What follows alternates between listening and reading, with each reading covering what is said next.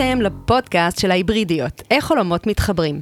המטרה שלנו בפודקאסט היא לגרות את המחשבה על איזה עולמות בחיים שלכן ושלכם אתם יכולים לשלב כדי ליצור דברים חדשים ולייצר השפעה. אני ליאור סלע, ואיתי ליאור רותם גורדון, ויש לנו אורחת משמחת. זה מדהים, כי זו האישה שבתקופה של הכמה שנים האחרונות למדנו ממנה, לדעתי, הכי הרבה. ושימו לב, יושבת איתנו רינתיה ברוכים לוין, שהיא מומחית בלמידה ארגונית וגם מנהלת את הקהילה הגדולה בתחום, באותו השם. היא מייסדת את חברת לימי, ומאמין, שהחברה מאמינה, וגם רינתיה מאמינה, שלמידה היא מנוע צמיחה של אנשים וארגונים. Yeah. כמה זה נכון, כאילו ש... שאמרתי את המשפט הזה, אמרתי, וואו, מדויק. כן, זה הסלוגן שלנו. כן. אז שלום לאישה שמלמדת אותנו המון המון המון דברים. פרה עליכם. וחברה. נכון. אפשר כבר לקרוא לזה אפשר, ככה. אפשר, אחרי כמות הפעמים שנפגשנו לאחרונה, לגמרי. אחרי כמות כוסות הקפה, זה די, זה רשמי. לגמרי. יואו, איזה כיף שאת כאן. יואו, תודה שהזמנתן, ואתם מהממות שאתם עושות את זה, ממש.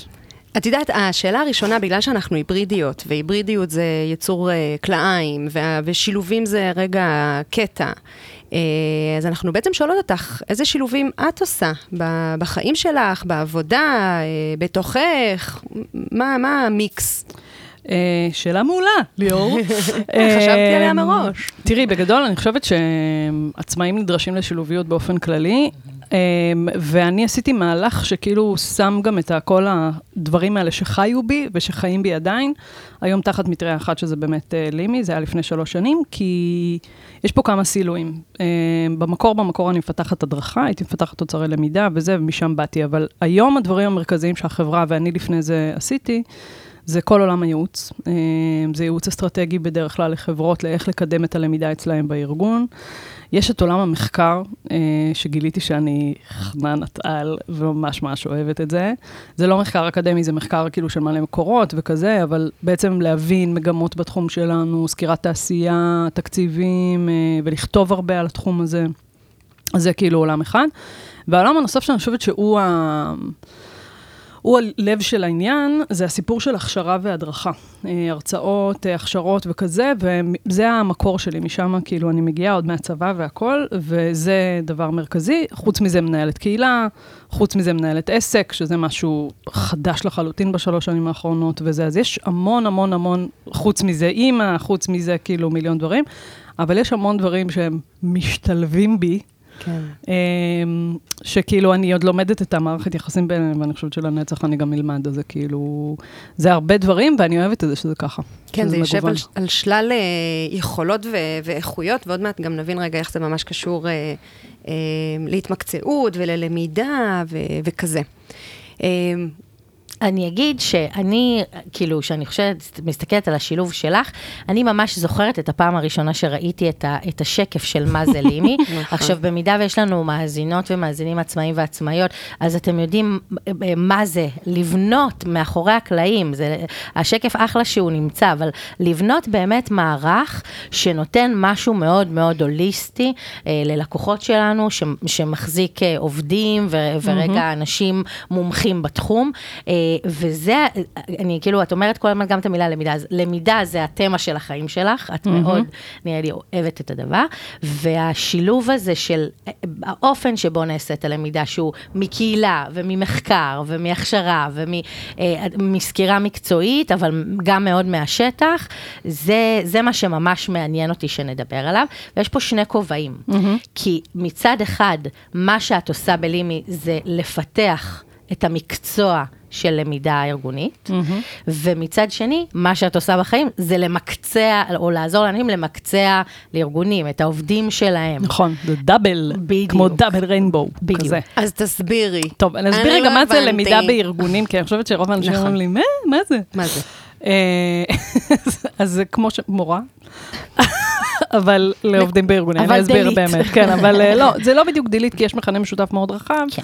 אבל בגדול, כל מה שקשור להכשרה של עובדים בתוך ארגונים, לשמירה על הכשירות שלהם בתוך ארגונים, ללמידה בעבודה השוטפת שלהם, לשמור על הסקרנות שלהם, על המוטיבציה אפילו באיזשהו מקום, להמשיך לפתח אותם גם בפן המקצועי וגם בפן האישי.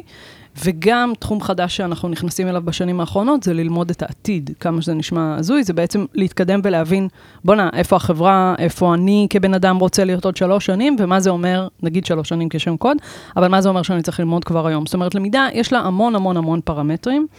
בדרך כלל בארגונים גדולים, יש אנשים כמוני, שאני עבדתי כמה שנים אה, טובות בפלאפון, ובעצם על זה הייתי אחראית, הייתי אחראית על תהליכי למידה של כל אגף מוקדים בפלאפון. תהליכי למידה של אה, כל חברה כזו או אחרת, שבדרך כלל יש בה מעל, נגיד 200 עובדים, בדרך כלל תהיה פונקציה שהיא מתחילה לטפל בדבר הזה, בונה מסלולים של הכשרות והכול.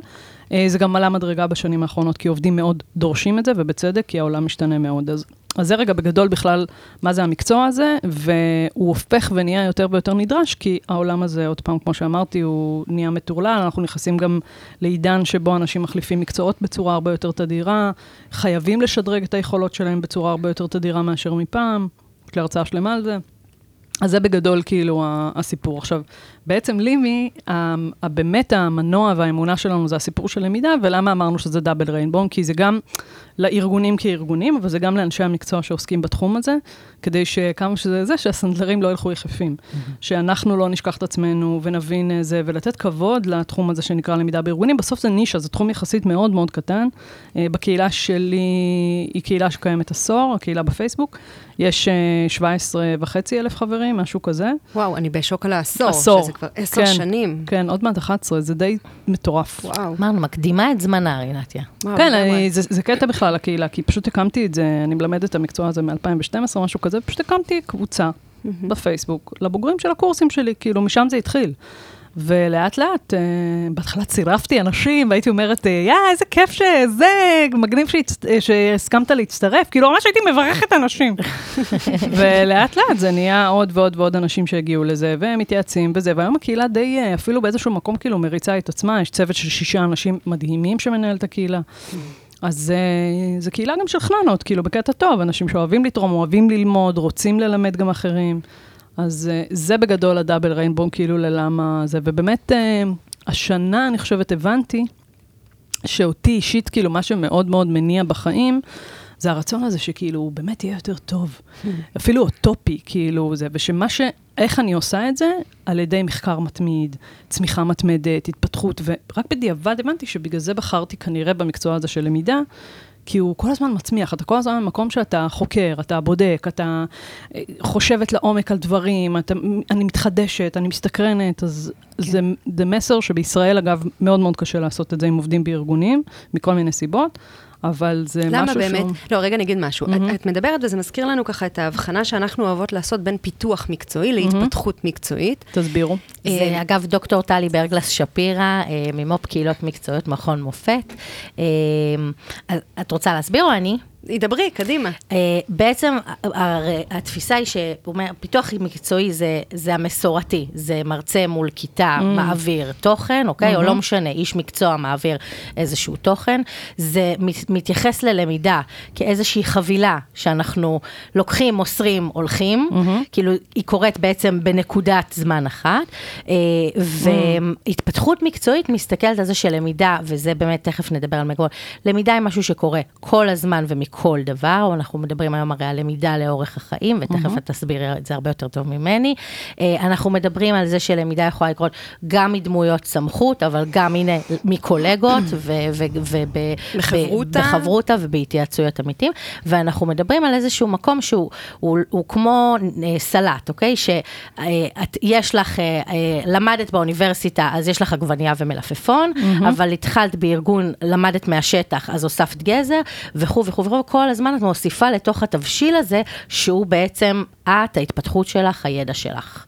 אה, בול, כאילו אין, אה, זה בגדול, אם רגע אני נכנסת לחפירה המקצועית, אז בתכלס לפני בערך אה, משהו כמו 10-15 שנה, עולם הלמידה בארגונים עשה את המעבר הזה, עדיין חלק מהארגונים וחלק מהעובדים בארץ עדיין בשיפט הזה, של להבין שפיתוח נטו, בהגדרה שלך, או של דוקטור אה, טלי... דגלס שפירא, כמובן. שהיא, אה, את יודעת, פאבים, אה, שמנהל כן. בקהילה של, של למידה ארגונית, הכל כזה קשור. גדול. לשני, כן.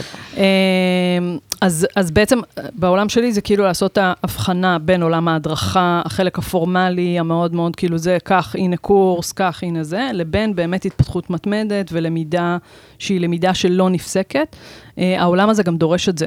אה, בהרצאות אני ממש מראה שני גרפים כאלה שמדברים על זה, שלהסביר לעובדים מה זה אומר, כי אם פעם עשית תואר, סיימת את עולם ההשכלה בעצם, נכנסת לעבוד, עבדת, עבדת, פה עשית קורס, שם, אבל זהו, בעצם, עכשיו בפועל ברור שהתפתחת והכל, אבל סבבה. היום הלמידה הפורמלית הזאת לא מספיקה, ואתה חייב להשתכלל בעוד דרכים ובעוד דברים, בגלל זה הסיפור של התפתחות הוא באמת, הוא, הוא קריטי. ושוב, בישראל אנחנו במקום אה, מאוד בעייתי מהבחינה הזאת, מ- מכל מיני סיבות. למה? זהו, תגידי רגע, כי זה נשמע... אוקיי, אז אני אמנה לך את הסיבות. קדימה. אני אתחיל? יאללה, בעיות בישראל, קדימה. אוקיי. בבקשה, בתחום הלמידה. כן, כן. אה, בוא, לא לא ניכנס עכשיו. כי אנחנו אה, בכל זאת בפרק כן, אחד. כן, בוא, בוא. אה, טוב, בואו נתחיל רגע זה. כשאומרים לכם אה, בית ספר, מה עולה לכם בראש? רע. אוקיי, זה היה מהיר, ליאור.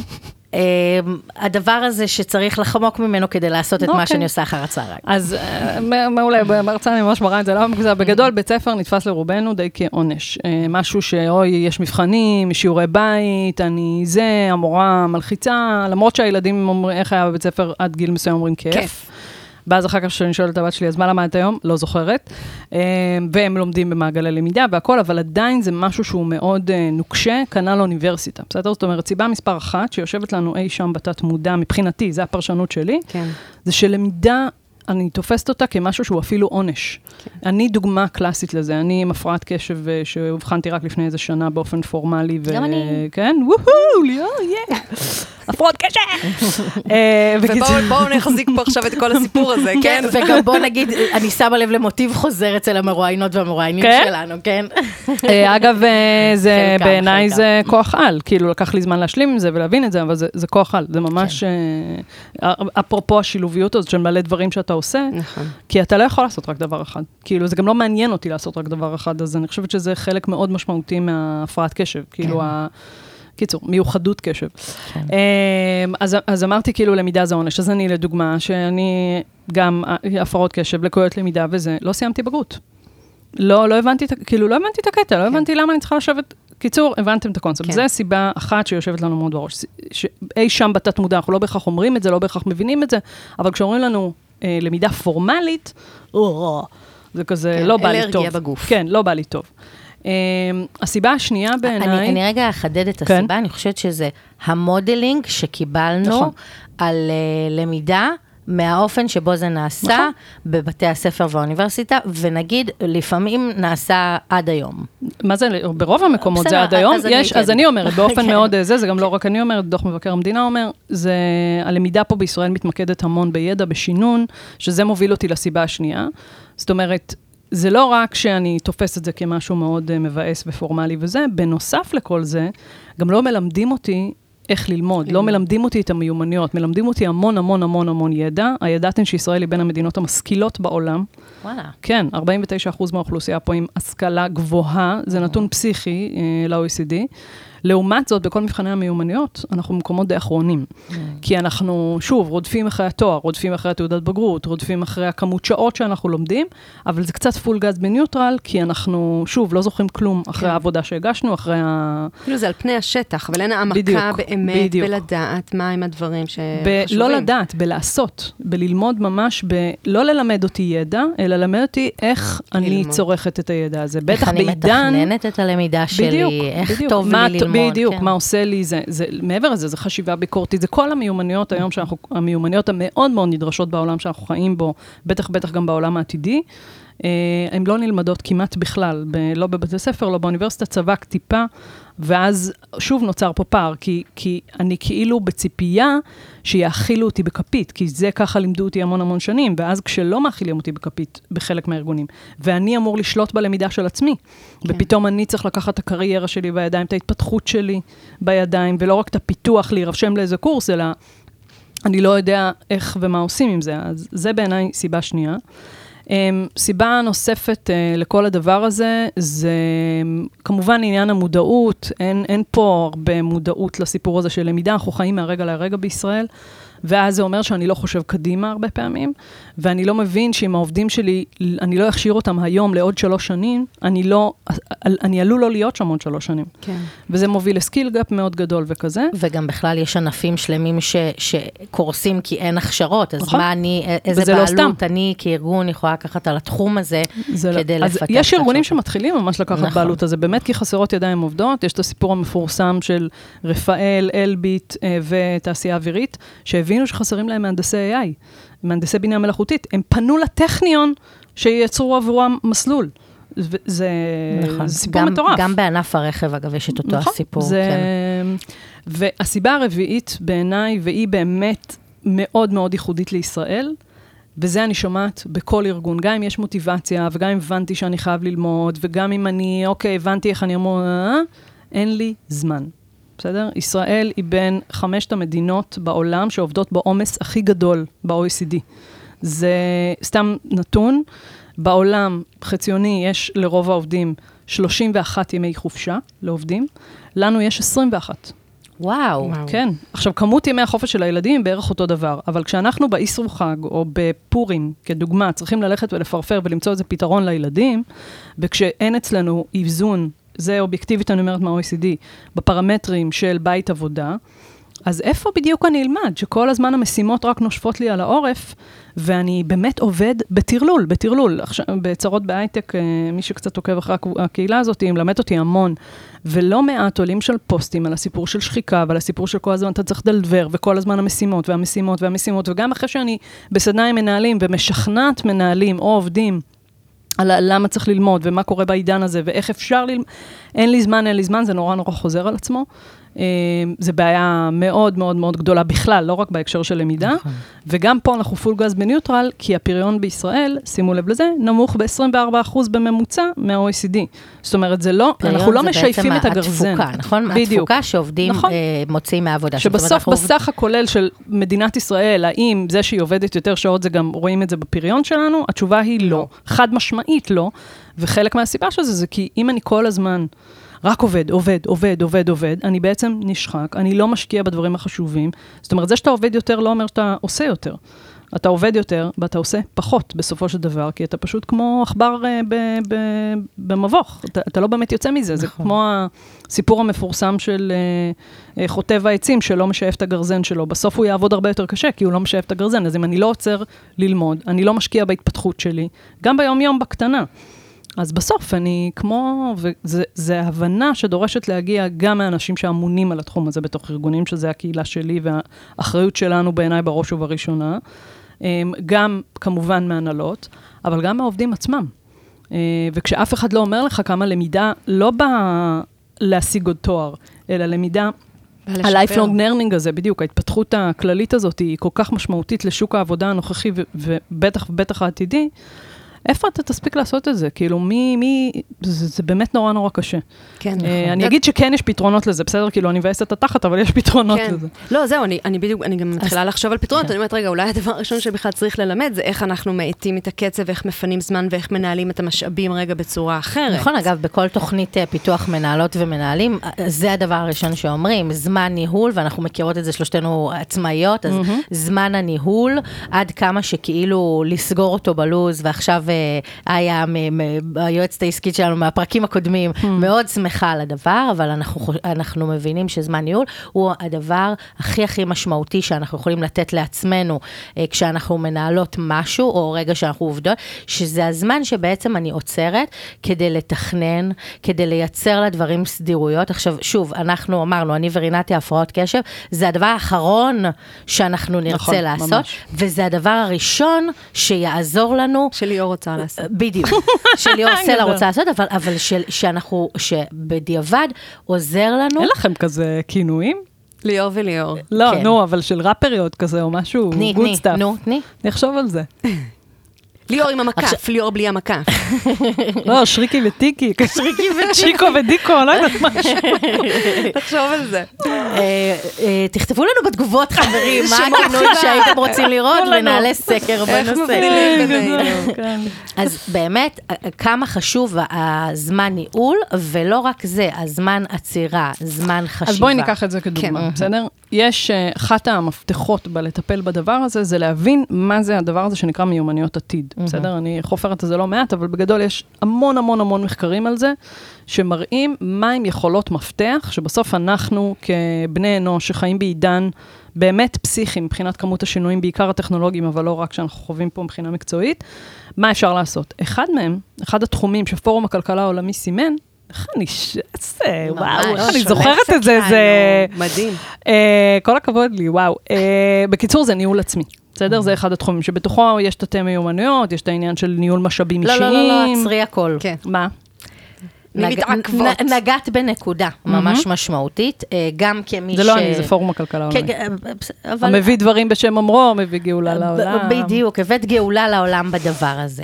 אז בואו, בואו, אה, לא, מה שהולך פה, אני, אין, אין. פתאום. היא שלפה את המשפט הזה. חבר'ה, כמה שנים טובות באולפנה עושות את שלהם. אמ, ניהול עצמי. צ'יפס עלינו.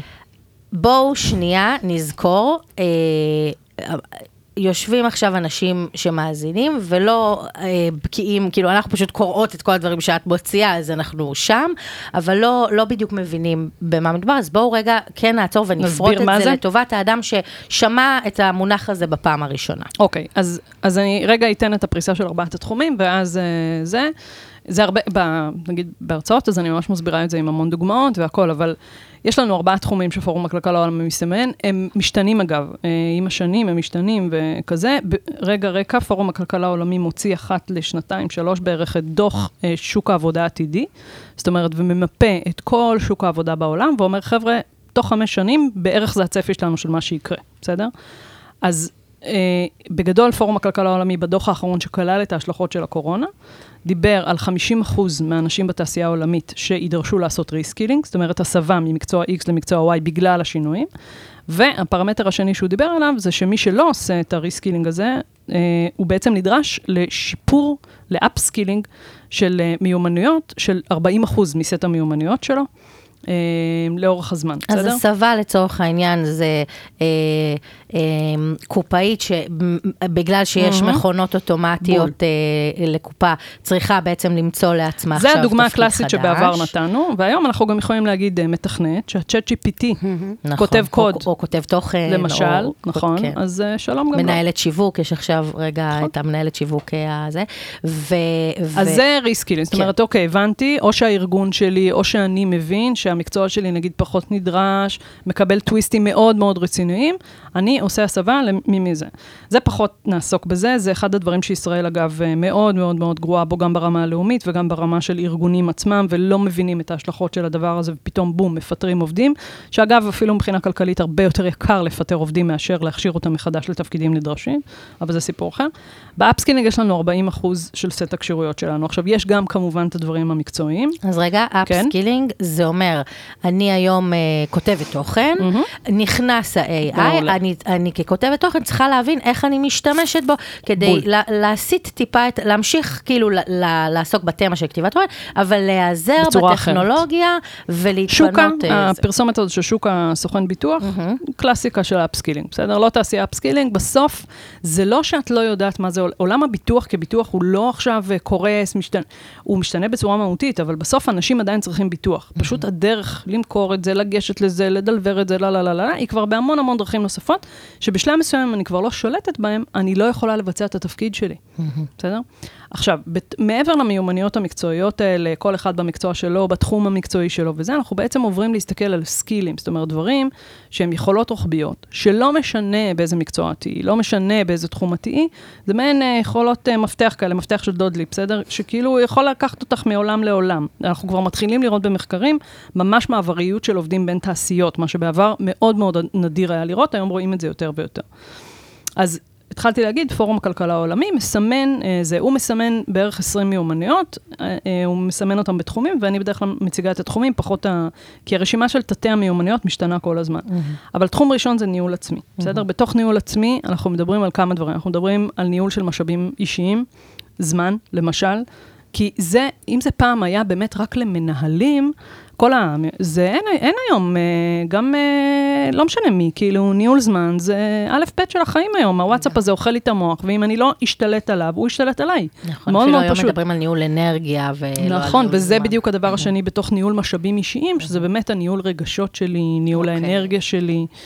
אה, זה, חוץ מזה, בתוך ניהול עצמי יש לנו... ש, את, שנגיד כן. על זה, זה רגע אומר להכיר את האוטומטים ואת המנגנונים שקורים לי, ולפתח אותם, אה, ש, שתהיה לי את יכולת הבחירה איך להגיב לדברים. ממש. כאילו, האוטומט לא הזה. ישתנה, נכון. אבל האופן תגובה שלי יכול להשתנות. ושוב, אנחנו חיים בעידן שאנחנו הרבה יותר חשופים גם כמות השינויים. אנחנו לא מורגלים לזה כבני אנוש, זה כאילו, זה פסיכי. כן. אני, יש גרף כזה שממש אני מראה של כמות הטכנולוגיה החדשה, החדשות שנכנסו משנות ה-90 בערך, וכל אחת מהן משנה את המציאות שלנו. וואטסאפ משנה את המציאות שלנו.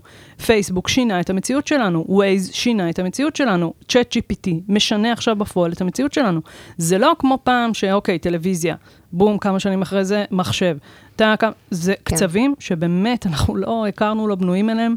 והם משפיעים וזה... על העולמות הרגשיים מאוד, שלנו, מאוד, ועל המחשבתיים מאוד. שלנו, ועל האנרגיה. בגלל זה מקצועות הטיפול הם בעלייה כל כך גבוהה. כן. זה אחת הסיבות. טוב שכך. נגיד, נגיד רגע אה, שוואטסאפ היא דוגמה מעולה, כי, כי נראה לי כל מי שמאזין לנו מכיר אותה, אז למשל, נכנס וואטסאפ, אנחנו מתחילים להשתמש בוואטסאפ, אבל מה שקורה, הנה, אנחנו מהעולמות שלנו ההיברידיות יודעות שתהליכים קבוצתיים קורים גם בוואטסאפ, אוקיי? אז רגע, איך מנהלים תהליכים קבוצתיים בכלל בדיגיטל? זה משהו חדש, לא עשינו נכון. אתם צריך להבין אותו. אז זה כבר נדבר על זה בתחום הרביעי, שנקרא אוריינות דיגיטלית. אז רגע, רגע, רגע, ואני אגיד, והדבר השני על וואטסאפ שפתאום צריך להבין, אני כארגון, אוקיי, יש וואטסאפ, איזה נורמות אנחנו כארגון עכשיו מייצרים? זאת אומרת, במקום שהטכנולוגיה, או לא משנה, הדברים שקורים יתקפו אותנו, אנחנו אה, נדע לנהל אותם. אז זה רגע גם הניהול רגשות, וגם הניהול עצמי, וגם הניהול משאבים, נכנסים בתוך לגמרי. הדבר הזה.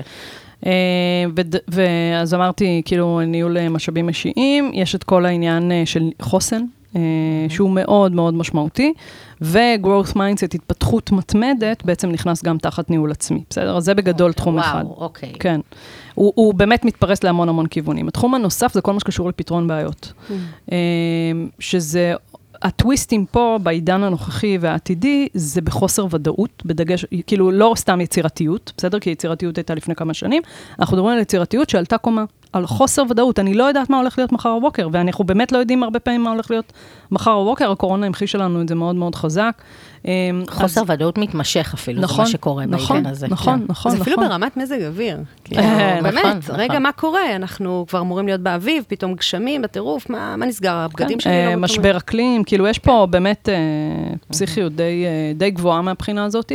אה, כל מה שקשור לחשיבה ביקורתית, שיפוטיות, הסתכלות אחרת על דברים, data.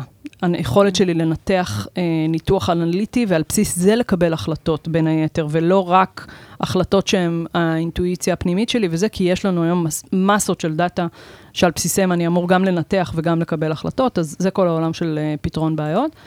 העולם, התחום השלישי זה בעצם אה, כל מה שקשור לבינה חברתית. אה, שבעצם פה מה שקורה זה, זה בא מכמה כיוונים, אוקיי? זה בא קודם כל מהכיוון שאנחנו חסרי אמון.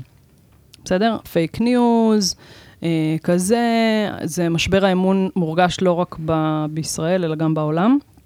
אבל אנחנו באמת מאוד מאוד סקפטיים למה שאנחנו רואים. עכשיו, זה גורם לנו לא רק להיות uh, יחסי אנוש מצוינים, אלא באמת עם בינה חברתית, ופה זה פוגש אותנו במקום מאוד מאוד מורכב, של היכולת להניע אנשים, להניע בעין, כן. באותנטיות. וואו. עכשיו, אותנטיות זה אומר שאת צריכה להבין מי את, כן. ומה מפעיל אותך. ומה את משדרת זה לעולם. ערכים חשובים נכון. לי, ועל פיהם לפעול זה באמת. מאוד מאוד עמוק. עכשיו, לא רק שתביני מי את ומה זה זה זה, עכשיו, נשמה, בואי תדלברי את זה בכל הפלטפורמות, כי את צריכה גם לעבוד בגיוון, ואת צריכה לעבוד בסינכרון בוואטסאפ, ובלינקדאין, ובפייסבוק, ובזום, ובפגישות פרונטליות, בסדר? אם היו מלמדים אותנו אה, שפת גוף היום, אז שפת גוף כבר יש לה אלף ואחד... וריאציות ופרמטרים. ואם היו מלמדים אותנו לחיצת יד, בסדר, אוקיי, אני יכולה להיפגש עם אנשים עכשיו חצי שנה בלי ללחוץ להם שום יד. כן. אה, מי אני, איך תופסים אותי ברשתות, מה אני, מד... כל העולם של מיתוג אישי וכולי וזה, זה טוב, זה, באז. זה גם הבנה, בטח עוד מעט תגיעי באמת רגע לדיגיטל, שאמרת את זה מהמם. מקודם, אבל זה באמת רגע הבנה של השפה גם הדיגיטלית. אז כאילו רגע נכון. משהו באינטליגנציה החברתית, נכון. שעד היום הייתה בעיקר רגע סביב, אוקיי, אני יושבת עם בן אדם, אני רואה, אני קולטת, זה מסרים שהמוח שלי קולט ואני בכלל לא מודעת להם, אבל נכון. הוא מתרגם אותם, רגע, אה, אוקיי, הפרצוף שלה פחות מחייך, "מ, היא מבואסת ממני כנראה. הנה, עכשיו לדוגמה, אנחנו מסתכלים כאילו, נגיד אנחנו פגישה בזום, בסדר? הייתי לא מזמן עם עוד קולגה, פגישה בזום, עם שתי אמריקאיות. וישר אחרי הפגישה כאילו ניתחנו את הקובייה הזאת, הבחורה הופיעה בתוך קובייה, כן? כן. לא ראיתי אותה, לא זה, על זה שאצלהם היה פילטר ואצלנו לא. כן. אוקיי? כן. ואצלהם הם כאילו עולות מאוד כאלה מתוקתקות וזה, ואנחנו כזה. כן, ופתאום הילד נכנס uh, לדבר איתנו. כן. ורק מזה אתה כבר, הבינה החברתית שלך היא בעוד השתכללה, רובד, נכון. בדיוק, שאתה כאילו לא חשבנו לא. עליו בעבר. שמת אייקון של אה, חיוך כזה, נכון. או חיוך כזה, רגע, מה זה אומר? נכון, זה, זה הפך להיות באמת, בדיוק. לגמרי. עכשיו, שוב, כאילו מצקצקים על זה שהילדים לא יודעים את הקטע הפיזי וזה, מצד שני, הם שולטים הרבה יותר בדי, בתקשורת הבין-אישית הזאת, בדיגיטל, כן. מאשר מה שאנחנו. ואנחנו לפעמים לא מצליחים להעביר את עצמנו טוב ברשתות, במיילים, כתיבה במייל, כאילו כבר הופכת להיות תקשורת, משהו מה- מאוד כבר מיושן, מזמן, זה כמו בדיוק. פקס, נהיה- כן, עוד רגע, כן. כן. אמ, אז וואטסאפ, מה- מתי אתה כן, מתי אתה לא, באיזה כמות, כזה. אז זה האזור של בינה חברתית, ונכנס פה גם הסיפור של diversity, של גיוון רב-תרבותי. בישראל אנחנו, שוב, לצערי, ממש לא שם. הברית כבר יש בארגונים גדולים בעלי תפקיד שאחראים על ה diversity בתוך הארגון, וזה, אנחנו גם רואים את זה, אגב, גם מבחינה מחקרית כמו למידה. ארגונים שמשקיעים ב diversity ובלמידה הם ארגונים מצליחים יותר בבורסה. כן? ממש.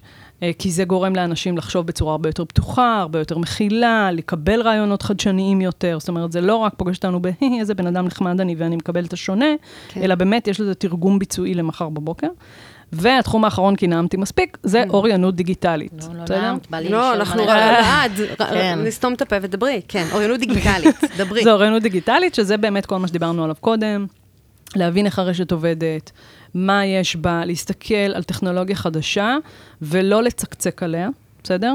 אלא כמובן להסתכל עליה בעיניים בוחנות, כן. לבחון אותה, ואז לחשוב עד כמה ואיך הייתי רוצה לאמץ אותה, וזה חוזר למה שאת אמרת קודם, ליאור. בדיוק. אני חושבת שזה כלל בסיסי באוריינות דיגיטלית, כי הרבה פעמים כשמדברים על אוריינות דיגיטלית, אנחנו הולכים, אוקיי, האם בן אדם יודע להתחבר לזום? נכון. בן... אבל אוריינות דיגיטלית זה בדיוק הדבר הזה, זה גם לדעת מתי ואיך אני יכולה להשתמש בכל טכנולוגיה, ואנחנו רואים בגלל זה, למשל, שבאמת צעירים לקחו את הוואטסאפ ו- ומתעסקים בו אחרת לגמרי ממה שאפילו הטכנולוגיה עצמה חשבה עליו בהתחלה. ובעקבות זה מפתחים פיצ'רים פתאום של הקלטת הודעות. בואו, פעם היינו מדברים בטלפון, זוכרים? אז כאילו הקלטת הודעות היום זה נורא- הפוך, זה למה התקשרת. בדיוק. כן. אז, אז האוריינות הדיגיטלית זה אה, בעיקר רגע שהמוח שלי יודע לתרגם את המתי ואיך להשתמש בטכנולוגיה וזה באמת, כמו לטובתי. שאת אומרת, זה פוגש ארגונים, זה, כאילו ממש יוצר תרבויות חדשות ושלמות לגמרי, שאני, אם אני גם קצת מפספס את הרכבת, כאילו, אני תמיד נותנת דוגמה של הסטנדאפיסטים, בסדר? אנחנו רואים מה קרה להם, כאילו, הם נהיו, מה זה, התפוצצו ברשת, כאילו, מי שפעם היה, זה לא עובר טוב ב, בטלוויזיה, סטנדאפ. ועכשיו, כאילו, הסטנדאפיסט, הפוך, הוא מצלם קטעים מההופעות שלו, הוא הופך אותם למקטעים קטנים, וזה רץ ברשת כמו זה, והם סולד אאוט במלא מלא מקומות, כי הם הבינו את הכוח של הרשת. הם הבינו איך המנגנון הזה עובד, הם הבינו את הדבר הזה. וארגונים לפעמים רחוקים מזה, ואפרופו איזון בית עבודה, אז כאילו מותר לי לתקוף אותך בכל פלטפורמה אפשרית מתי שאני רק רוצה, שזה לא אמור לעבוד ככה.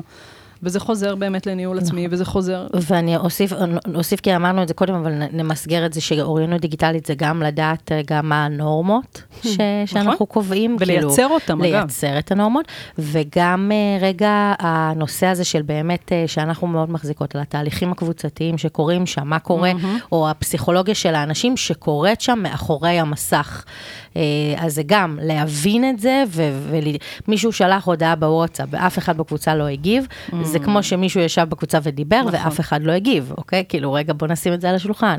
אז אה, אז זה גם נוסף למיומנויות האלה. שכאילו הוואטסאפ, תחשבו שנייה על הסיטואציה שהוא תופס אותנו, אנחנו באמצע משהו, סתם קופצת לנו הודעה, אנחנו מסתכלים, ו- ואף אחד לא מגיב, כאילו, זה לפעמים לא, אבל זה, זה כאילו גם להבין, כשאתה יושב פיזית בכיתה, ואתה מרוכז במנחה, או בתוכן, או בקבוצה, ו/או שלושתם ביחד, אתה כאילו הראש שלך, וואטסאפ תופס אותי ב- תוך כדי מיליארד דברים. וזה לדוגמה דרקון שאתה חייב לאלף אותו. אם אתה לא תאלף אותו, הוא יבלע אותך, הוא יירק עליך.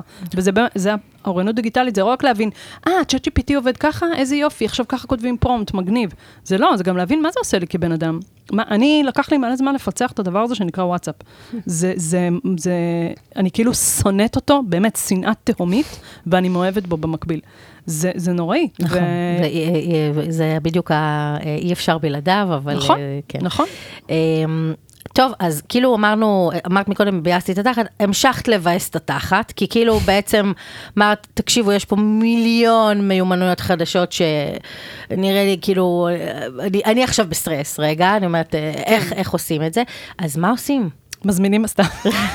לא, אני, אני אגיד רגע עוד אוקיי. משהו שככה מטריד, מטריד אותי, כי, כי יש gap מאוד מאוד גדול, כי בעצם, אה, לפחות פה בארץ, פה בילדות, ברוב המקומות, אנחנו לא לומדים את זה. נכון. אז להתחיל רגע ללמוד את המיומנויות האלה, ואת מדברת כאן על ככה, פרסת כאן אה, המון, ובתוך כולם בטח יש עוד תתי נושאים ותתי נושאים, וזה כל, כל אה, נושא כזה, זה תהליכים, זה נכון. לא אה, אה, למידה שקורית בזבנג וגמרנו, למדתי בעל פה. לא, יש כאן רגע דברים מאוד מאוד עמוקים שאנחנו רגע אה, מתבקשים אה, אה, ליצור בתוך עצמנו. וכל הילדות אנחנו, זה לא קורה, ואז פתאום בגיל 20 ו-30 ו-40... גם לילדים שלנו עכשיו זה לא קורה, צריך להבין את זה. כאילו, זה לא שמערכת החינוך מלמדת היום את הדברים לא, האלה, לא, לא, וגם לא. באוניברסיטה. זה- זה- זאת אומרת, זה לא רק אנחנו כילדים, זה ממשיך. זה... כן, זאת אומרת, זה להתחיל ללמוד משהו מאוד מאוד בסיסי, בגיל מאוד מאוד uh, כבר מבוגר, זה, זה ממש מטריד אותי עכשיו. טוב, אז, אז יש לי קצת, כאילו, רגע, רגע, אני לא יכולה לשאת את הפסימיות הזו, אז אני שנייה מחזיקה.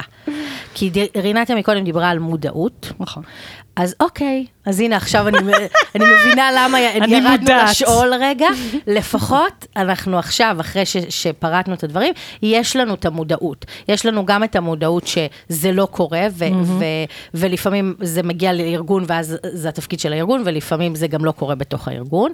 אה, ו, וגם את המודעות למה, למה הם המיומנויות, ואיך כדאי שנתחיל להרגיל את עצמנו.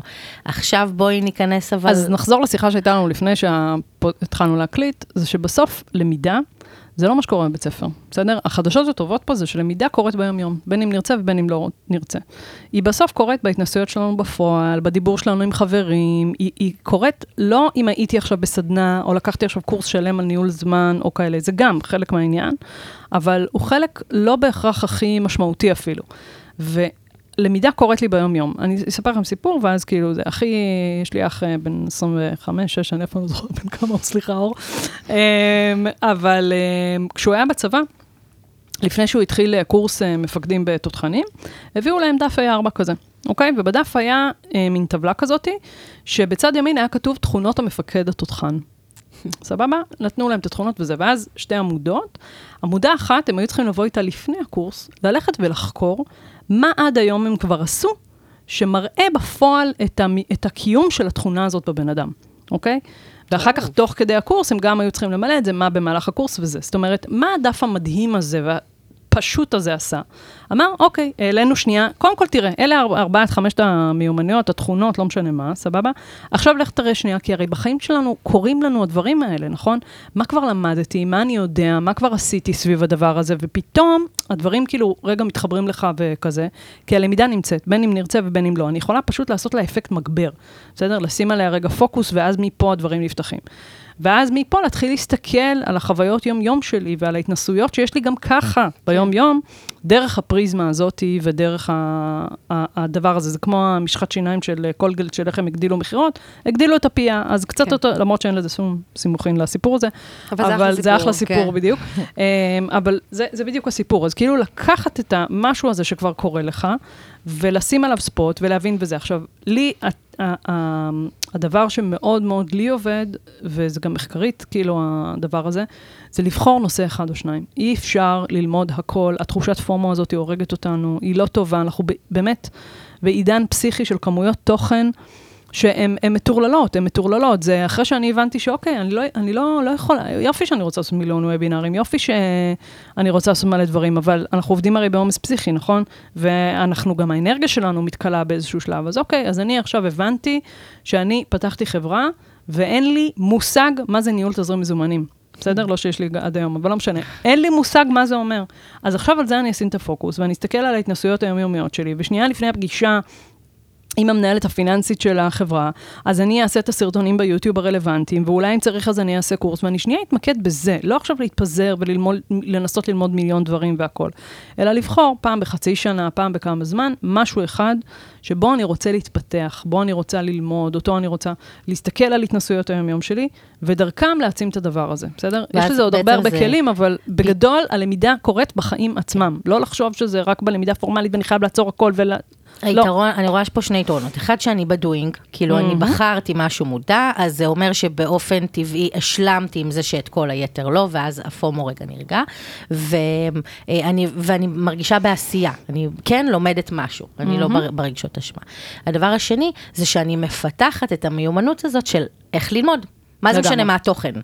אני מפתחת את המיומנות הזאת של איך ללמוד ומהם הפעולות שלי עוזרות לעשות כדי ללמוד משהו חדש. ממש. את יודעת, בגלל שאנחנו מתעסקות עם אנשים וקהילות וחיבורים, אז ככה, יש לי אפילו עוד איזושהי מחשבה, אני אומרת, כל אדם שאנחנו פוגשות, ואנחנו פוגשות, כל הזמן אנחנו פוגשים אנשים, לאו דווקא אנשים חדשים, רגע, אנשים מתוך התחום עניין שלנו, משפחה. אבל בכל מפגש אנושי יש את הפוטנציאל רגע ללמוד משהו, ואם אנחנו מרכיבים את המשקפיים, שאומרים, אוקיי, אני רגע מקשיבה, אני שנייה סופגת את הדבר, גם אם אני מסכימה איתו, גם אם אני לא מסכימה עם, הדברים שנאמרים לי, אבל יש לי שם פוטנציאל למידה. אה, אבל יש, יש, מתחת לזה יש משהו מאוד מאוד בסיסי. אתן שתכן דוגמה מדהימה לזה, בגלל זה אני שרופה עליכם, זה שאתן באות עם הרבה ענווה. אוקיי? אתן יודעות מה אתן רוצות, אתן לא פראריות, אבל אתן באות עם הרבה ענווה והרבה צניעות, והאוזן שלכן באמת קרויה להקשיב לעוד אנשים ולעוד דברים, אגב, מראיינות בפודקאסט, בסדר? זה כאילו לא, לא מכירה, כאילו, מראיינים בפודקאסט, אה, אנשים שיש להם פודקאסט לפעמים יכולים להיות רק מרוכזים בעצמם. אז אני חושבת שזה אחד הדברים של להבין שוואלה, אני לא יודעת הכל.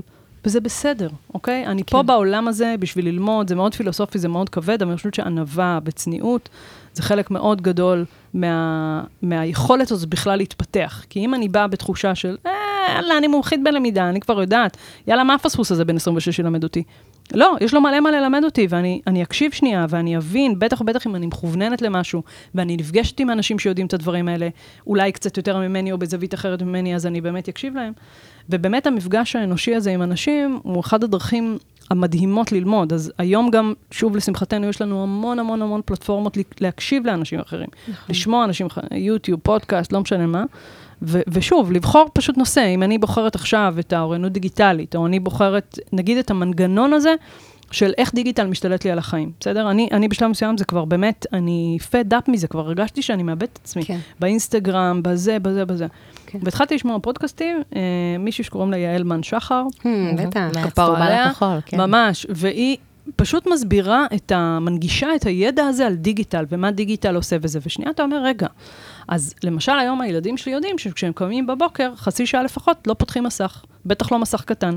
בסדר? וכנ"ל אני מאוד משתדלת לעשות את זה. וזה שהוואטסאפ משתלט לי על החיים, אז למדתי פיצ'ר בוואטסאפ העסקי, שזה הסיפור שאני מספרת, כל מי ששולח לי הודעה אחרי חמש וחצי, שקשור לענייני עבודה, מקבל וואטסאפ חזרה, שאני בזמן משפחה כרגע, וזה, אם זה דחוף, אז תרים טלפון, ואם לא, כזה. אבל זה כאילו מחנך אותי, אז אני לא, לא בעניין של לחנך אנשים, אני בעניין של לחנך את עצמי. ואז אני לא, אני יודעת שיש את ההודעה הזאת שנשלחת, זה גם מופיע לי כהודעה לא, לא נקראת, אז אני יכולה לחזור לזה אחר כך. אבל אני אחרי חמש וחצי כבר לא במרדף של לענות לאנשים על מה קורה עם המצגת ולמה הפוסט שלי לא פורסם, אפרופו המיליון תחומים שאנחנו עוסקות בהם, כן. ואם אה, מחרתיים אה, או עוד שבוע הפגישה באמת מתחילה בשבע או בזה. בוא, כן, אז אני רגע מאוד מתחברת אה, לדבר הזה ולגבולות, וגם לי וגם לליאור, אנחנו ממש מתרגלות את, ה, את הגבולות האלה באמת אל מול mm-hmm. הדיגיטל וכמה שהוא משתלט אה, בחיים שלנו, אבל יש עכשיו ממש שאלה ברמה האישית. בבקשה. כי כי זה הניהול העצמי, כי, כי מה שקורה, אז אני באמת לא עונה משע, משעה מסוימת, וזה מבורך, כי הילדים שלי מקבלים את תשומת הלב, והבן זוג שלי... אני, אני, רינתיה מקבלת את תשומת הלב. רגע, המוח פתאום נכון. פחות בסחרחרה, כי ממש אפשר להרגיש לפעמים שהוא מסוחרר אחרי הרבה מאוד שעות אה, מסך ו, ומענה ל... 17,000 אה, וואטסאפים, אבל אז, משעה באמת חמש וחצי, מתווספות להם עוד כל מיני הודעות של אנשים שלא נמצאים בגבולות mm-hmm. שאני עכשיו רגע שמתי לעצמי, ואני פותחת את מחר בבוקר, ולא פת... רק פתחתי את, ה... את המסך, שוב פעם, גם כן, לא על הבוקר. ואלוהים ישמור, מה אני עושה עכשיו עם כל... אז עוד פעם, לומדים לעשות את זה, בסדר? כאילו, לדוגמה, בבוקר, אני לא קובעת פגישות לפני תשע, אז יש לי רגע את הזמן לענות לכל הוואטסאפים האלה שהצטברו מאתמול, בסדר? אני אגיד שעם הזמן, אני כבר איזה לפחות שנתיים עם הוואטסאפ העסקי הזה ובתצורה הזאת, אנשים מפסיקים לשלוח לי הודעות Hmm. בשעות האלה, וממש אומרים, יואו, יואו, אני מקווה שהספקתי לזמן שעדיין זה בסדר, כן. אוקיי? ושוב, אני לא, אני כל פעם אומרת, חינוך אני לא איזה דיגיטלי. מנתחת מוח, כאילו, כן. כולה למידה בארגונים, מה עכשיו דחוף בשמונה וחצי בערב לשלוח לי? עכשיו, המון פעמים שכירים בארגונים, אגב, נורא נורא מתבאסים, כי זה תרבות שאתה צריך לייצר בתוך ארגון, אבל אני, גם אפילו מיילים, בסדר? מיילים לעובדים שלי, אני משתדלת לתזמן אותם.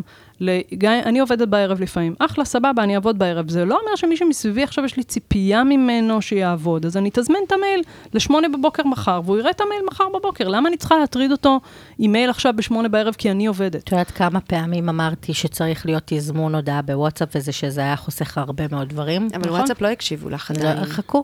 אה, חכו. אגב, יש אפליקציות שעושות את זה, לי יש אה, אפליקציה כזאת שנקראת? וואסאבי, שאתה יכול, לתז- זה קצת מסורבל, אבל אתה יכול לתזמן, או שמה שעוד אני עושה למשל, זה גם טריקים שכאילו למדתי עם עצמי עם הזמן, שאני מכינה את ההודעה שאני רוצה, אוקיי? שולחת אותה לעצמי, לעצמך, כן, את והבוקר אני רק עושה את לה נכון, כאילו, נכון. אה, לבן אדם. אז את אומרת, רגע, ברגע שאני גם לומדת אה, את, את האופן שלי, זה עוזר לי גם אה, אה, לתת את אותו המענה לאנשים אחרים. אם אני צריכה אה, בחמש וחצי להתעטף, גם אני לא שולחת הודעות בחמש וחצי, לגמרי. אלא מפתחת לי את ההודעה המיומנות הזאת הזאת. קודם כל מחנכת אותי. כי אם אני, עכשיו הבן אדם קיבל הודעה אוטומטית ממני, מה עכשיו, אני אענה לו?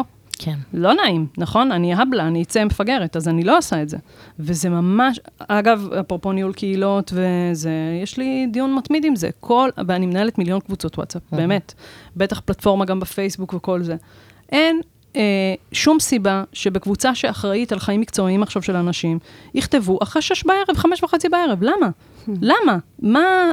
בטח ובטח בתחום של למידה בארגונים. מה כזה דחוף שעכשיו, אז אתה לא זוכר, אז תשלוט על זה ותזכור מחר. למה צריך להטריד, בטח בקבוצות וואטסאפ, שזה גם אין לי איך לכבות את הוואטסאפ, יש הודעות מהגן, כן. הילדים, זה החיים האישיים גם בפנים, אני לא יכולה להפריד. יש אגב אה, לא מעט חבר'ה שלי שעובדים בסלק.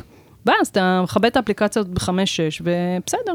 כן. זה, זה, תבינו שאנחנו אומרים חמש, יש אנשים שמסתכלים עלינו שש, של מה זה, הם חיים, איזה שש? עד שמונה, עד עשר מציקים לי בעבודה. נכון. אבל זה בדיוק חוזר לחוסר איזון הזה, זה יתחיל בנו, זה, זה פשוט, אה, זה באמת אחד הדברים שאני מאוד מאוד היום חסרת סבלנות אליהם, להפרה המאוד בוטה של הפרעה לאנשים אחרי שש, זה, מבחינתי זה הפרעה. כן. אני חושבת שזה מוחזק אצלך על הערך הזה שאת אומרת, שהתחלנו איתו בהתחלה, שאת מבינה שהזמן הזה, שאני לא עושה בו דברים של עבודה, אה, או הזמן תכנון הזה, או, או בכלל זמן לעצמי, לנשימה, לאיזון, הוא כל כך חשוב, שזה מבחינתך הפרת גבול בוטה. כי יכול להיות. שיש אנשים פה שפתאום אומרים, וואו, לא חשבתי על זה בכלל. אגב, כאילו. הפריון שלי, לא פריון במובן של ילדים, כן, את הוא הרבה יותר גבוה. מאז. כן. אני עובדת פחות, והרבה יותר חכם, הרבה כן. יותר פרודקטיבי. כולם אומרים לי, וואו, את כל הזמן בעשייה, את כל הזמן בזה.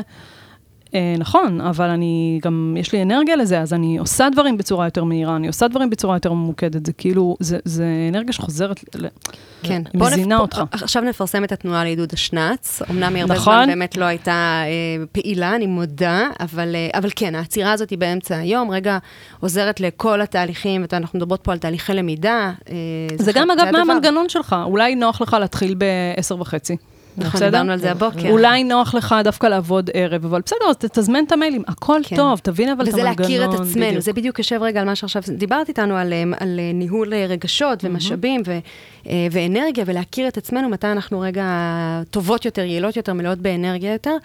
וגם רגע, את יודעת, דיברת מקודם על, ה, על האופן שבו את מתנהלת, וזה הזכיר לי את המילה modeling אה, ממערכת החינוך, ועד כמה אה, חסר שמה, רגע, modeling ללמידה שהיא למידה מהחיים, ולאו דווקא הלמידה המסורתית, ו, ויש משהו בהתנהלות, אני חושבת שברגע שאנחנו ניקח אחריות על הניהול העצמי שלנו, ונהיה באיזה modeling כלפי אנשים, אז אולי באמת זה רגע ישפיע ו- ויהדהד. זה, זה חיבור ממש טוב, כי...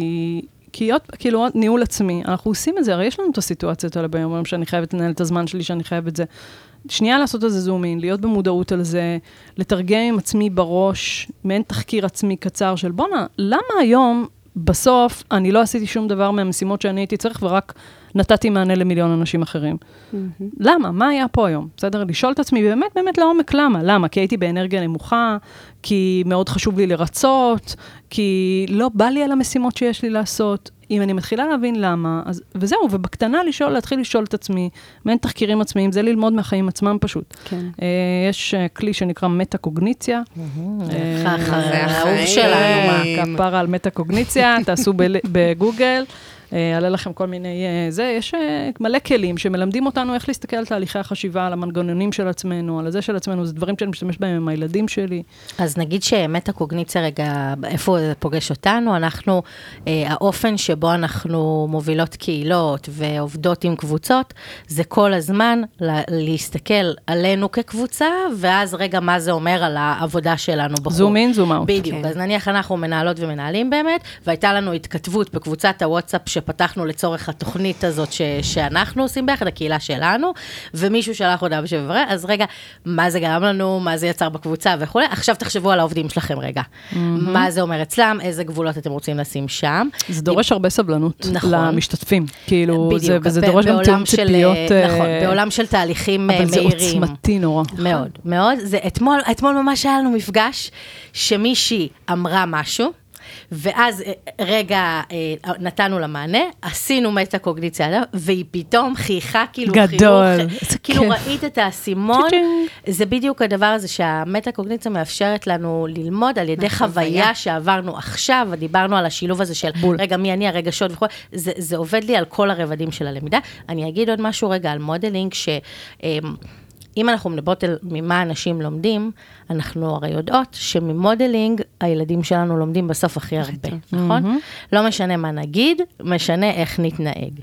יש הרבה דברים בפיתוח המיומנויות שדיברנו עליהם, שקשורים, ל, אם אני מסתכלת עליי כמנהלת עכשיו, לאיך אני אתנהג. ולפי איך שאני אתנהג, לא צריך אה, לרוץ לשלם על הכשרה. ממש. פשוט לעשות את זה אצלי, ועל ידי זה לשמש דוגמה לאחרים, ולהביא את זה אה, הלאה לתוך הארגון. אז אה, אני אני אתן לך דוגמה. איך להתמקצע, נגיד modeling. כאילו, אנשים שמסתלבטים על ההורים שלהם שהם לא מבינים בדיגיטל. בוא, נשמה, אתה עוד כמה אתה עוד שנים כן. שמה, מה קורה? אני- אני כבר שם. כן. ברור, גם אני בחלק מהדברים. עכשיו, אם הבת שלי, נגיד, רוצה להראות לי אפליקציה, רגע לפני שאני אומרת לה ישר לא, שזה המנגנון ה... נו, עוד איזה אפליקציה, זומרנג, נו, בחייאת. אה, טוקה בוקה, יש כל מיני דברים כאילו. טוקה? בוקה זה החיים. זהו. זה הסימס של ה... אני, בדיוק, אז אני רוצה רגע להבין, מה לעזאזל מגניב בטוקה בוקה? אז אני אומרת לה, יאללה, נוגה, בואי תראי לי שנייה מה, מה עושים פה. והיא מראה לי וזה. עכשיו, אני עדיין לא מבינה, אבל אני רואה שיש פה דברים, כאילו, שקודם כל זה legit, הכל בסדר, אין פה איזה פדופיל שאני לא רוצה להשתלט עליה, אבל כאילו, אז אני אומרת, אוקיי, למה שאני אגיד לא? הכל בסדר, כמובן, עם מגבלות וזה וזה, אבל אני לא רוצה לשדר לה שאני מפחדת, מדי, ו digital זה כאילו ה modeling, שאני אומרת לעצמי בראש, אם אני כל הזמן אראה לה שאוי אוי אוי, זה מלחיץ, אני לא יודעת מה לעשות עם זה, תיזהרי. שנייה, זה העולם, אז רגע, בוא נבין רגע, נלמד אותה כאילו תוך כדי איזה שאלות אני שואלת, שאני, עוד שנייה שאני לא איתה, היא בת 11, כן? היא תלמד לשאול את השאלות האלה ותסתכל עליהן ותנסה להבין. בעין ביקורתית, בראייה בדיוק, ביקורתית. בשנייה, ולדעת רגע מה המטרה של הדבר הזה, מי פה עומד מאחורי זה רגע, כמה פרסומות הולכים להציף אותי בכל הדבר הזה, זה טוב לי למוח, זה לא טוב לי, זה טוב לי ל... זה, זה... את, את מעלה לי בדיבור הזה עוד מחשבה, שהרבה פעמים אה, כארגון אנחנו הולכות להכשרות המקצועיות מאוד. וא', אחרי הקורונה אנחנו רואים מגמה שלאנשים די, די נמאס מהדבר הזה, ודווקא הם מחפשים את ההכשרות של אה, מיומנויות אה, אישיות, התפתחות אישית, mm-hmm. אנשים הרבה יותר מוצאים את זה, ו, ולא בטוח שארגונים מבינים עד כמה לתת את אה, הכשרות כאלו יכול למעשה בפועל לפתח את העובדים. אז אנחנו מת- מתעסקות רגע הכשרה של הנחיית קבוצות, אוקיי? איך אני כמנהלת, או אה, צוות או קבוצה. אה, אה, קולגו, המטה של הארגון הוא קבוצה. איך אני כמנהלת מקבלת כלים בהנחיית קבוצות שיעזרו לי לעשות את זה טוב יותר, אבל זה יכול להיות כל דבר, הרי זה יכול להיות אימון, וזה יכול mm-hmm. להיות מיינדפולנס, uh, וזה יכול כל מיני uh, תהליכי הכשרה של מיומנויות בין אישיות uh, ו- ואישיות, שעוזרים לי להתפתח מקצועית, בסופו של דבר גם. כי ההתפתחות שלי כאדם משפיעה גם על ההתפתחות המקצועית שלי. לגמרי. זה אני, נקודה. אני עוד פעם חוזרת כאילו למשולש הזה. שמי שמקשיב לנו אז כאילו יוכל למפות שנייה את הזה, בתוך ארגונים, או גם אם אני לא, גם אם אני עצמאית, בסדר? יש את המנהל או את ההנהלה שאמורה לדחוף את זה וזה. יש את העובדים עצמם, ויש את מי שאמונים על זה, אנשי הלמידה וכולי. עכשיו, אם אני עצמאית, וואלה, אין לי מנהל. נכון. אוקיי? אין לי בן אדם שיהיה אחראי על הלמידה שלי. זה אני, נטו, 100 אחוז אני, 130 אחוז אני. לא, לא, אני לא אלמד, אני לא אהיה. כן. בתוך ארגון, שנייה תבין כאילו... האם נכון לפנות להנהלה, לבקש ממנה מי זה אנשי הלמידה האלה, אני יכול לפנות אליהם, אני באמת לוקח אחריות על הלמידה שלי? איך אני לומד ביום-יום? אני שם על עצמי יעדים ללמידה, אני שנייה בודק מה מעניין אותי מבחינת התפתחות מקצועית, מיפוי של המיומנויות האלה, איפה בתוכם, מה כדאי לי גם להעצים, מה אני עושה טוב היום ואני רוצה להעצים את זה, לא רק מה אני ללמוד מאפס, בסדר? אלא... אז תחזרו שנייה למשולש הזה, מי שעובד בתוך ארגון, תחשבו שנייה, כאילו, איפה אתם בתוך זה, על מה אתם כן מסוגלים להשפיע. אין לכם נגיעה לאנשי למידה האלה, הנהלה, אין עם מי לדבר, קח את האחריות, זה החיים. שלך, קח את האחריות. כן, ו... יש ארגונים שלמשל נותנים תקציב ל... נכון. להתפתחות מקצועית, אז, אז תחליטו איך אתם רוצים לנהל את התקציב. תבואו ותחפשו ות, עוד עובדות ועובדים שמרגישים כמוכם ומחפשים גם הכשרה כזו, ותבואו כבר, בול. תקשיבו, יש לנו קבוצה של 15 חבר'ה שרוצים עכשיו ללמוד הנחיית קבוצות, איך אפשר uh, להוציא את זה? ואני אגיד גם אמירת צד, שאם ארגון לא מעודד את זה, פה חשדתי. נכון, נכון. זה, זה אגב, אה, זה מסר אה, בכלל לארגונים, נכון. שזה הסיבות שבגללם בסוף עובדים עוזבים, שהם מרגישים שלא נכון. מקשיבים להם, שלא שומעים אותם, שלא. כן. שני, שני מושגים שהכנסת כאן, ואנחנו ככה מאוד מתחברות אליהם אה, בהקשר הקהילתי גם, זה האחריות וההשפעה, mm-hmm. וזה שני מפתחות או שני מרכיבים אישיים, פנימיים, עמוקים, שאנחנו תמיד מזמינות אנשים רגע לראות איך הם מפתחים את חוש האחריות. זה אחריות אישית, זה גם אחריות קולקטיבית, ואת את, את תחושת ההשפעה. איך אני רגע עושה פעולות מתוך אה, הבנה או רצון או, או mindset, שהדבר הזה רגע יהדהד ויהיה לו איזשהו impact חיובי גם על האחרים, וזה בעצם רגע ככה עוד איזשהו מרכיב ש, שהוא שיתוף פעולה, הוא שיתוף פעולה, הוא מכנה נכון. משותף בין רגע תחום הלמידה לתחום אה, בכלל רגע קהילות ויחסים. לא מספיק חשבתי על החיבור הזה. זהו, אני, לא אז, אז אני אגיד, רגע, אני רוצה להגיד, אני הייתי ראשונה. בדרך כלל ליאור מחזיקה את הזמנים, ומה שקרה פה עכשיו פשוט היה לא פייר, ואני מאוד כועסת. מה קרה? ליאור בדרך כלל זו שאומרת, רגע, צריך לסגור את הפרק. אוקיי. אבל אני עכשיו אה, חשבתי על זה ראשונה, אבל אז היא עשתה לי עם השעון לפני שהספקתי להגיד את זה. חבר'ה, קרע בין צ'יקו לדיקו, אני מדברת לכם מהשטח. אמ, רינתיה. וואו. רגע. זהו, כאילו, זהו, תקשיבי, כן, זה היה כן, מדהים. כן, זה טס, ובאמת יש לנו, יכולנו עוד לשבת לדבר שעות, ואולי זה עוד יקרה. אה, זה יקרה בטוח לנו ברמה האישית, אבל אולי גם אתם תוכלו להאזין לשיחות האלה. אני אומרת, בואי נוציא את האנשים עם, עם אה, שני דברים אופרטיביים. Mm-hmm. רגע, אני חושבת שברמה האישית אמרנו, ברמה הארגונית. עכשיו, לא משנה אם אני מנהלת למידה בארגון בהכרח, או מישהי שיש לה יכולת השפעה על הלמידה בארגון. אה, שזה כולנו, אגב, כן. כן, בדיוק, אני מדבר על הלמידה של עצמנו, אנחנו כאנשים, בסדר? דיברנו על ארבעה תחומים, תבחרו תת-תחום אחד. כאילו, לא להתפזר, לא... זה משהו שאתם חושבים, אגב, שהיום אתם עושים ממש טוב ואתם רוצים להעצים אותו, וזה, תבחרו אחד, בסדר? זה פעולה אופרטיבית. אחת, לא להתפזר, באמת, זה נורא נורא קל להתפזר, כי זה תוקף אותך מכל עבר. וזה, הפעולה האופרטיבית השנייה בעיניי, זה... אולי לסנדל את עצמך קצת, כי אנחנו נורא כאילו למצוא איזה, או קבוצת ריצה, או במרכאות אני אומרת, כן. עוד מישהו, זה יכול להיות אגב אה, בבית, זה יכול להיות חבר, זה יכול להיות גם קולגה לעבודה, שהתחום הזה מעניין אותו, בסדר? אה, זה כמו שאגב אנחנו נפגשות, מדברות רגע על ניהול עסק ועל אה, זה, ועל כנס ועל כל מיני דברים שאנחנו פשוט לומדות אחת מהשנייה. עכשיו, אם אנחנו לא נקבע, אנחנו במיוחד כעצמאיות, אנחנו פשוט לא נלמד. אז וואלה, אני קובע חצי שעה עם עוד קולגה, אני מלמד אותו משהו, הוא מלמד אותי משהו. בום. ומגניב, וזה לא צריך להיות מאוד כבד, וזה לא צריך להיות מאוד פורמלי, וזה לא צריך להיות מאוד זה. אגב, גם לא תמיד יש לי את היכולת לעכל את הדברים הכבדים, הפורמליים הגדולים. בקטנה לפעמים, הטיפ זהב הזה, והעוד הפניה לאיזה מקור שנתנו לך, ואתה אומר, וואלה, הנה, אני אקשיב עכשיו לפודקאסט הזה. צ'יצ'ינג, מעולה. זה כאילו... אגב, אה, בדיוק אנחנו ככה מאוד רוצות לשפר את האנגלית שלנו.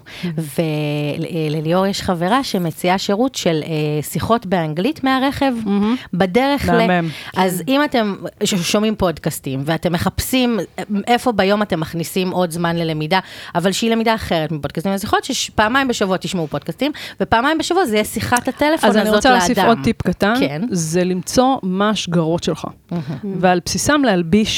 כאילו, או מה הטקסים משתלב הארגוניים, באוטומט, לצ- כן, כן, סתם לדוגמה, זה תמיד אני מעניין. אומרת את זה למנהלים, יש לכם ישיבת צוות אחת לשבועיים, סבבה, תכניסו חמש דקות של למידה לישיבת צוות, כל פעם עובד אחר, חמש דקות, מושג חדש, משהו, זה ניתוח אירוע נורא קטן והכל, ואז הלמידה מתחילה להיות איזה ציר כזה שהוא באמת lifelong learning, ולא, ולא עכשיו צריך לעצור את הכל בשביל זה. אגב, יש ארגונים שאני אגיד להם ההפך, תעצרו את הכל ותלמדו, כי אחרת זה לא יקרה, כי הם בעומס באמת. יותר מדי כבר פסיכי ואין קשב, אז, אז גם פה... אז אני אוספת, אני אומרת, אני, אני אפילו לא מסתכלת. איך. אני אוהבת. שאתם אוספות ומשקפות ועושות זום אין ועושות זום אאוט. בשנייה רגע, אז כן. היום נעשה את זה אחרת, כדי לא, להפתיע את רינתיה. שתלמד עוד דרכים יאללה. שאנחנו לעשות את זה. ואני אגיד רגע שאנחנו בעצם מדברות... על אה, לעשות את הדברים כ modeling. אה, אנחנו, את אומרת, אה, את מעידה עלינו, כאילו, אני תמיד אומרת שאם הייתי צנועה, הייתי מושלמת. אבל להגיע עם ענווה רגע. זה מצחיק, כי אז אז היקום היה קורס לתוך עצמו. כן. modeling ענווה, ואני אוסיף משהו שהנה, אפרופו החוסר ענווה שלי, סקרנות אמיתית. לאנשים, לדברים, לחידושים, ל- לילדים שמביאים משהו, לעובד שמביא רעיון.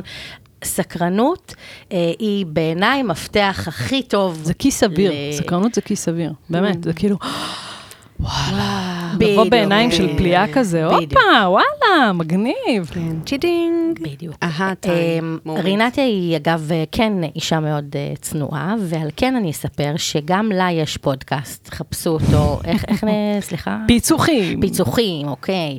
ו... אה, הוא הלמידה בארגונים, כן? אז מי שממש יש סקרן בעניין הזה. לא, אבל יש שם, נכון, יש זה שם הרבה מאוד אה, דברים גם למי אחרים. שלא ממש. בתוך כן? התחום, וואלה. כן, כן, וואלה. כן. אני חושבת שללמידה בארגונים יש הרבה תחומים. אנחנו אגב מתעסקות בקהילות מקצועיות נכון, לא, לומדות, זה ברור, אז אה. הנושא של לומדות מבחינתנו בגלל זה, אז אם יש מי ששומע אותנו ובחלק מקהילה, או מוביל קהילה, או רוצה להקים קהילות, זה גם יכול אה, לסייע. בפייסבוק אה, הקהילה נקראת למידה ארגונית, אז גם תחפשו אותה, ותיכנסו לאתר של לימי, כי יש שם, באמת, רינת היא אלופה בלהנגיש מידע אה, לקהל הרחב, והרגשתם את זה בשיחה ותראו את זה שם, תיכנסו לאתר, תקראו, תראו, ואני גם אומרת, תצפו רגע לעוד אה, דברים ששלושתנו הולכות אה, לעשות. אה, נכון. בכלל דיברנו על זה, יש כנס, כן, כן, כבר. כן, אז אה, חכו לזה. תודה. אה, רגע, ואני אני רגע שנייה לוקחת את המושכות אליי. אתם כן. שתי נשים מיוחדות מאוד, מאוד, מאוד. תמיד זה מאוד ממלא להיפגש איתכן. וזה לא מובן מאליו, כי יש אנשים שלוקחים אנרגיה ויש אנשים שנותנים אנרגיה, אז כאילו, אמנם אני מרגישה שיופי, אתן לומדות, אנחנו לומדות, איזה יופי, אה, אבל אתן גם נותנות המון אנרגיה, יש בכם יכולת מדהימה של לפרגן ולהסתכל בעין מאוד מאוד טובה, שעושה לי עוד חשק להיות איתכם, זה, זה לא מובן מאליו, בסדר? זה לא קורה הרבה בעולמנו, אז uh, רציתי להגיד לכם תודה על העין הטובה שלכם. יואו, זה כיף. הייתם אה, עדים להתאהבות ההדדית ממש, שקורית. חבר'ה, פה. זה צ'יקו ודיקו, אני הולכת להריץ את זה חזק.